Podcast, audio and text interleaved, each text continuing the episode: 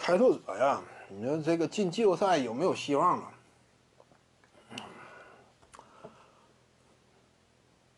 差不多吧，因为什么呢？鹈鹕队是给他机会，他自己没有把握住。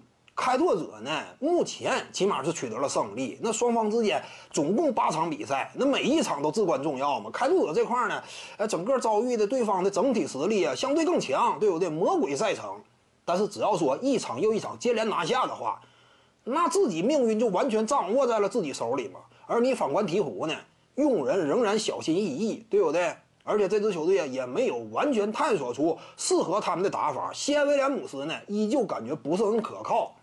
这体格呀太脆，就他之前也没有啊说什么啊遭遇严重伤病不行了如何如何，结果呢一场比赛打十来分钟了，这这个太保守了。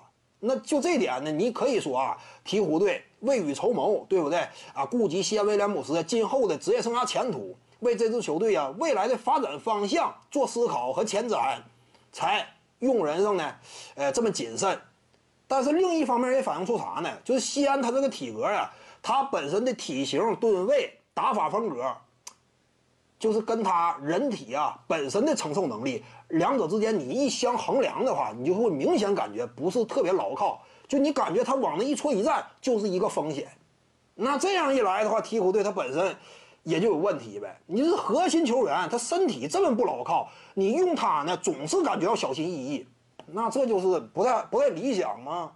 所以鹈鹕队接下来呀，目前来看，鹈鹕队没有透露出信号，就是说我要啊更加大胆的使使用西安威廉姆斯，没有透露出这方面信号。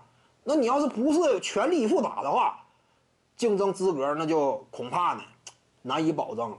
因此，最终呢，有可能是开拓者呀。竞争这个季后赛席位！徐静宇的八堂表达课在喜马拉雅平台已经同步上线了，在专辑页面下您就可以找到它了。